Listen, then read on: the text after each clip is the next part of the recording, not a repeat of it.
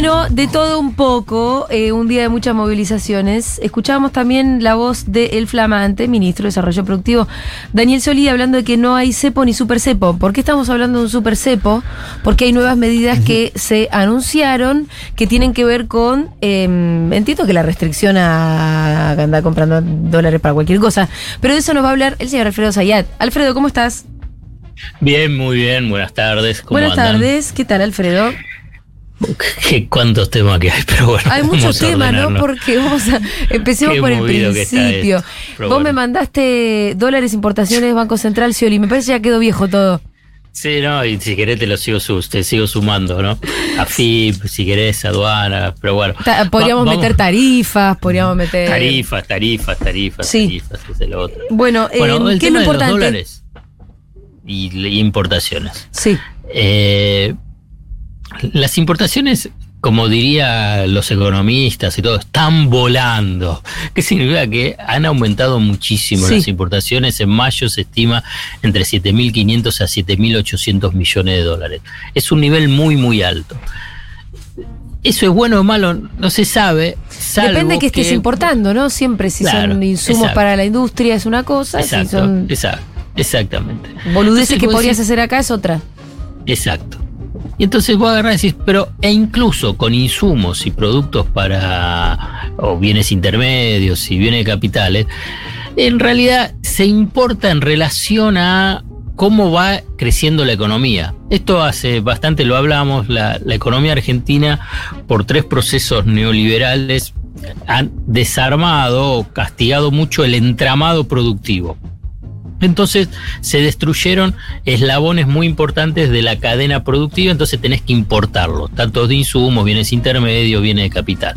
Entonces cuando creces, digamos, crece el Producto Interno Bruto, o sea, crece la economía, te demanda una cantidad de bienes que tenés que importar para que la máquina funcione, ¿no? La máquina económica funcione. Sí. En general siempre hablaba más o menos para que tenga una, relación de si crece un punto del producto, Sí. Eh, crece tres puntos las importaciones. Más o menos eso. Ahora, como después de, de, la experiencia del neoliberalismo con Macri, esta tercera etapa, digamos, algunos estudios dicen que y viste que estos procesos destruyen el entramado productivo. La relación es 1 a 4, o sea que tenés que importar mucho más. ¿Se entiende por qué se importa más? Porque, te destruye la industria nacional. Exacto. Por ahí vos antes fabricaban determinado tornillo. Claro, exacto. Que se dejó de fabricar y ahora tenés que importarlo. Exacto, exactamente. Para fabricar, no sé, un televisor. Claro. Entonces, eh, pero ¿qué es lo que pasa? Este número de 7.500, 7.800 millones de dólares ya eh, supera ese cuatro puntos que uno podía decir que ya era bastante alto. Entonces, se avivaron o pusieron la lupa y dijeron, che, ¿qué pasa acá? Entonces, lo que pasa ahí es que, como vos tenés una parte financiera y una parte de cobertura para tratar de entender qué es lo que pasa con las importaciones.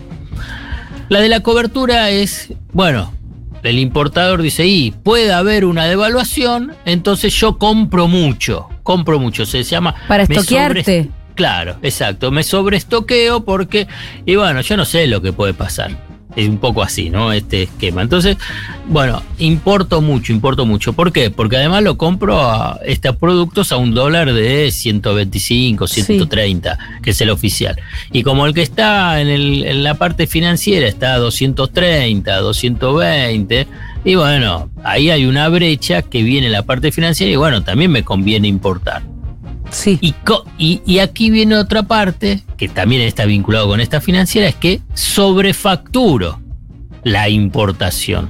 Digamos, algo que vale 10, y bueno, pongo que vale 15. ¿Y eso? Total, se la estoy comprando a mi casa matriz. Sí. O a una subsidiaria que está afuera. ¿No? Entonces. Entonces, entonces compro. Y el lugar, entonces yo estoy comprando dólares a a 130 sí. y pagando algo que en realidad vale 10. Pero ¿Y esos dólares de diferencia se los queda quién? Sí, los queda, se lo puede quedar el, el local o... O la casa matriz. o la casa matriz y se a un dólar mucho más barato que si Sí. lo tiene que comprar al contado con liquidación por la brecha cambiaria. No, no, me suena Bueno. lo, me suena lo que hablaba, o pareció a lo que hablaba Cristina el otro día de Techín. Mm, Que sacaba- no, no, ¿Con porque, se compraba a sí mismo, le dábamos los dólares Y para claro, que Techín sí, se claro, compra Techín, ahí- la chapa pero- que hacía afuera. Por supuesto que ahí tiene una explicación más coherente, ¿no? pero, ahí no hay, pero ahí no hay sobrefacturación. Ah, está bien. Ahí lo que le está diciendo, eh, que decía Cristina, bueno, hacelo acá. Claro. No lo hagas en Brasil, digamos, hacer esa sustitución de importación para no, nece- no tener que utilizar dólares en las reservas. Entonces, todo eso de importaciones, ¿qué es lo que te genera? Una, una presión muy fuerte sobre las reservas del Banco Central. Sí. ¿Esta es la explicación de por qué no, no se están juntando dólares en el Banco Central? Claro. Las importaciones. Claro. Entonces, porque tenés niveles de importaciones altísimas por estos dos factores que yo te mencioné, sobre estoqueo y sobre Sí. facturación, y entonces dice, bueno, pongan un ojo sobre lo que está pasando ahí. Y Perfecto. esto es lo que, sí, Eso y las medidas que se anunciaron hoy tienen que ver con poner un ojo en la sobrefacturación y el estoqueo. Eh, Esto, esto es, no, no, son. Una Ah. es la de la sobrefacturación tiene que, que es muy difícil, es muy difícil, tiene que ser parte de, si querés, la FIB, la aduana, ¿no? Sí, claro. Con respecto a que si te estás sobreestoqueando, aquí viene el rol de Scioli junto con el Banco Central, que es cómo vos podés monitorear con mucho más precisión, detenimiento, control, fiscalización sobre las empresas. Es decirle, la llamás a la empresa X y le decís, escúchame, ¿por qué estás importando tanto? Claro. ¿Qué es lo que estás produciendo? Bueno, entonces vos ahí lo que necesitas es desarrollo productivo con la Secretaría de Comercio Exterior, con el Banco Central. Sí. Entonces ahí tiene que haber un macheo, si querés, un, un control cruzado para que eh, las ventanillas, una ventanilla que se abra y que la otra no se abra, o al revés, digamos, vos tenés que tener un control ahí. Entonces, ahí es donde aparece decir, bueno, a ver, Scioli, ¿qué vas a hacer? Incluso lo dijo, bueno, nosotros no vamos a hacer un super cepo, sino que vamos a controlar y privilegiar a las pequeñas y Sí. medianas empresas. Hablo de administración responsable. Te hago una pregunta más política, Alfredo. Sí, sí. Eh, Sí. Estas medidas vienen, llegan con la, con la llegada de Scioli porque son ideas de Scioli o No. es lo que le hubiese tocado a Culfas de no haber metido la pata la semana pasada. Sí, sí, Ah. sí. Esto es el seg- lo segundo. Es lo Ok. segundo. Digo, porque, que porque también le da un perfil a Scioli, de repente. No, le da el perfil, le sirve, pero está claro que. Le hubiese tocado al estaba- otro. Sí, no, no, porque se estaba, digamos, la verdad, es una cuestión, es los mejores meses de liquidación del complejo agroexportador, donde tenés la posibilidad de acumular reservas y eh, no estás acumulando reservas. Hay un componente que le tenés que sumar y que es importante, que es el tema del conflicto Rusia y Ucrania, más la sanción a Rusia, que te llevó a que el precio de la energía se disparara. Entonces tenés que importar la energía necesaria para satisfacer el crecimiento económico y el consumo interno a un precio más alto. Entonces necesitas más dólares. Entonces ahí hay un elemento también que te lleva, bueno, no ibas a acumular tantos dólares, más allá que te subió el precio de las materias primas que Argentina exporta, lo que importás también te aumentó. Y, y no solamente aumentó la energía, aumentó muchos otros, otros productos. Si vos agarrás todo lo que está vinculado con la petroquímica, los químicos eh, y otros insumos, también subieron. O sea que se, compensa de alguna forma también la mejora de la exportación con los aumentos de precio de las importaciones, pero no tanto, no tanto como que no, que no pueda sumar nada de reserva. Y el tema de no sumar reservas, tenés dos aspectos. Uno es lo local, que te genera muchísimas tensiones vinculadas con el mercado cambiario y la administración de eh, la economía en general, porque te genera incertidumbre. ¿no? Fíjate, te subió un poquito el dólar. Estoy diciendo un poquito, digo poquito, parece que Sí. soy un marciano. Más o menos es una catástrofe. ¿Y por qué digo poquito? Porque la verdad, si vos agarrás y el dólar blue está a 220, y esto ya lo dijimos varias veces, en octubre del 2020 estaba a 195. ¿Cuánto tiempo pasó? No, Casi. un montón. Un montón. Y tuviste una inflación fenomenal y tenés casi el dólar al mismo precio. Bueno, Sí. ¿qué querés? Ya. Subió un Bueno. poquito. Di- subió poquito, obviamente que nadie dice que subió un poquito, solamente alguien que viene a molestar como yo. Sí. Pero bueno, la, la segunda parte de esto es que está el Fondo Monetario Internacional.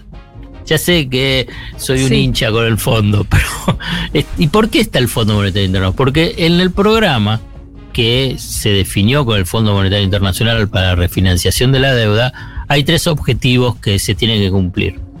El tema de emisión monetaria, el déficit fiscal y la acumulación de reservas. Y si no acumulas reservas, hay un objetivo que no cumplís. Pero está bien, más allá de que dice, bueno, puede haber un perdón y entonces eso lo, se se maneja políticamente. Es verdad, y va a ser así. Va a haber un perdón, Estados Unidos va a decir, bueno, está bien. Como ahora Alberto Fernández está en buenas relaciones con Joe Biden, finalmente, después de que parece que tenés la soga al cuello y que te va a ahogar, te la van a aflojar y va a haber un waiver, lo que es un perdón, y va a seguir el acuerdo. Pero ahora bien, ¿qué es lo que te van a decir todos los técnicos, los economistas del fondo, para que digas cómo acumular reservas en todo este escenario que yo te planteé? ¿Cómo te, qué, qué tenés que hacer? Crecer menos. Claro. Si viste que yo te decía que si vos Sí, creces era necesitas más importaciones. Sí.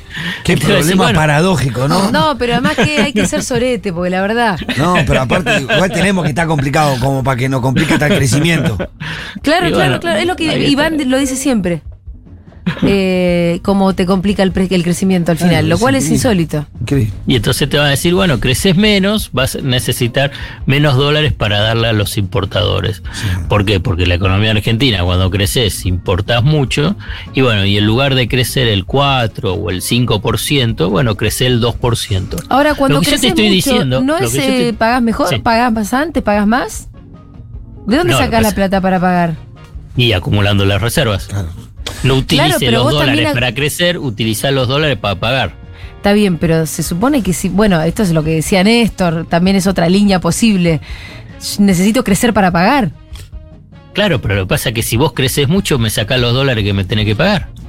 ¿Pero Esa qué es la significa- disputa ¿crecer que no tenés. significa exportar también? ¿Y Pero esa es la disputa que. Sí, bueno, podés exportar, pero vos vos no te, no te quedan esos dólares porque lo utilizás para la importación. Claro. Yo te estoy diciendo cómo es el debate, esa es la discusión. Sí, sí. Y, y lo que te digo es porque esa discusión estuvo previa a la firma del acuerdo. Era uno de los puntos de debate y de discusión que tenía eh, Guzmán con el Fondo Monetario Internacional. Por eso vos fijate que en el programa que se firma con el Fondo Monetario Internacional no se plantea un crecimiento del 4 o 5%. Plantea más o menos un crecimiento del 2, 2,5%. Claro, lo que pensábamos era que era como piso, no como techo. Claro, bueno. o sea, esa es la te- diferencia. Claro, pero lo que hay que entender, digamos, no hay que entender, eh, no me gusta como lo dije, digamos, lo que con el, al tener al Fondo Monetario Internacional adentro, es un, es un drama, Mm. porque lo que el Fondo Monetario Internacional, en, en, en, en la esencia, en la esencia, es que son auditores de los acreedores, propios y externos, digamos, eh, de los grandes.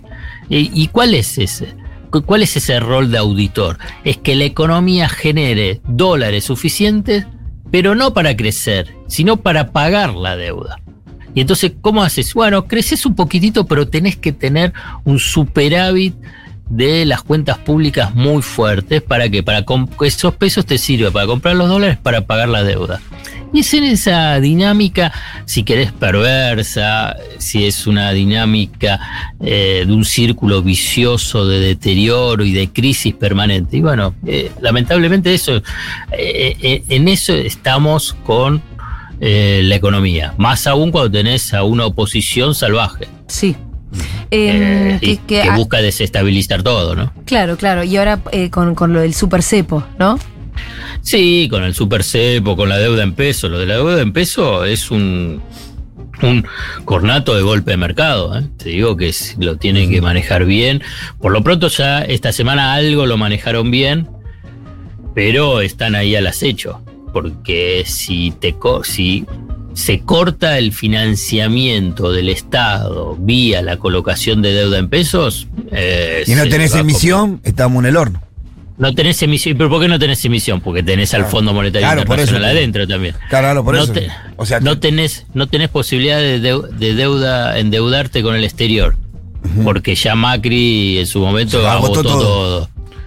Y entonces, ¿cómo te, ¿cómo te financias? Por eso es la búsqueda de lo que fue ese golpe a, a, a- a los bonos en pesos. Que le empezó uno de ellos, uno, no el único, fue Hernán Lacunza, el último ministro de Economía. ah, cuando de- de declaró que no iba a respetar esos acuerdos. que le tiró a los clientes diciendo, y miren, vamos a ver qué pasa en el 2024. Y además hoy es el coordinador de los equipos técnicos económicos de del- Rodríguez, de Rodríguez Larreta, ¿no? Sí, lo leí en el newsletter de, de Iván, que decía de que, bueno, que la CUNSA había dicho eso, de que, que, que más, a- aconsejó no celebrar nuevos, re- renovar estos acuerdos porque ellos no iban Claro. a pagar en las condiciones en las que estaban firmados, pero también hubo otras voces aparte de la CUNSA diciendo lo mismo por otros, por otros canales. Así es, sí, así, así es, Pito, así es. Entonces, bueno, eh, entonces Sí, es el que va a comprar, el que va a renovar eso y escucha decir a un tipo que podría ser el próximo ministro de Economía de este país que no va a respetar esos acuerdos y No, claro, que claro. lo bombardea. Claro. Pero además es, la verdad, es, eh, es increíble. Es solamente la impunidad que da Argentina. Claro. Porque eh, la CUNSA fue el que difolteó la deuda en pesos en el último tramo del gobierno de Macri. Hablando de reperfilamiento. Claro, Lo- el famoso Macri- reperfilando. Claro, pero el macrismo es eh, excelente en el marketing de las palabras. Sí. Porque en realidad fue un default. ¿Qué reperfilamiento? Bueno, y Re- obviamente lo que decimos siempre, pero que cuentan con la impunidad que le, le otorgan sus propios medios de comunicación. Y sí, Porque y si sí. no, Pues son lo mismo, son aliados. Son la misma gente. claro. Entonces eh, es, se, se hace complejo. Por eso es tan importante eh, eh, una cuestión que es política y ya no económica, que es la coordinación, confianza, organización eh, de la fuerza política, ¿no? que es gobierno. Porque si a, si, si a todo este escenario que estamos describiendo le sumás que hay disputas y, o peleas o no se llaman y todo, y bueno, se hace todo mucho más complicado, ¿no? Pareciera haber bajado eso. Y, y- y me parece que está bien y necesario porque el contexto económico internacional tampoco nos ayuda mucho, ¿no, Alfredo? Eh, sí, el La subida de, la, la de tasa de ¿no? interés en Estados Unidos, de muchos países. Pareciera. Mira, yo me hago el economista, viste que voy leyendo mucho. Parecía que vamos a una recesión mundial, ¿no? No sé, te leí, en, no sé en qué portal saliste hasta con foto y todo. ¿eh? Ahí, no sé, baja, bajando línea, bajando línea, Pitu. ¿eh? Pero, pero déjame decirte una palabrita con lo, lo anterior. Sí, bajó un poco a nivel, si querés, de declaraciones públicas. Eh, a mí me parece que se necesita que el presidente llame a Cristina Fernández Kirchner con nombre y apellido. Sí. Yo creo que va a pasar. La verdad, ¿eh? Yo creo que va a pasar, más temprano que tarde. Tiene que ser bien temprano. tendría que ser eh, hace un año. Ya Vamos, está, ya estamos tarde ya igual, está. pero bueno.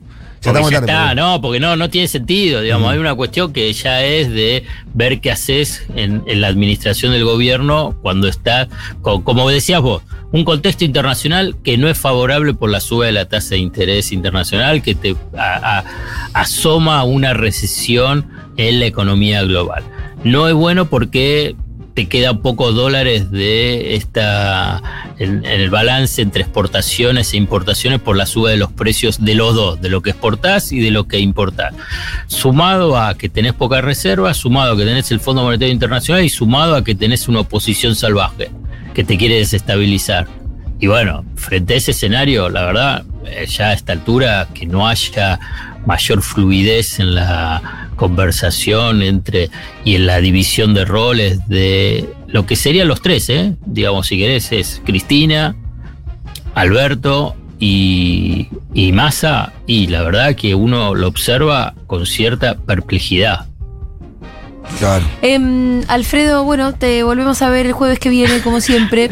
Dale un buen fin de No, que si nos metíamos en esa teníamos Sí. que quedarnos hasta las 5 de la tarde. Por eso Dale, me despido un poco en seco. Un abrazo. Chao. Era Alfredo Sayat en Seguro La Habana.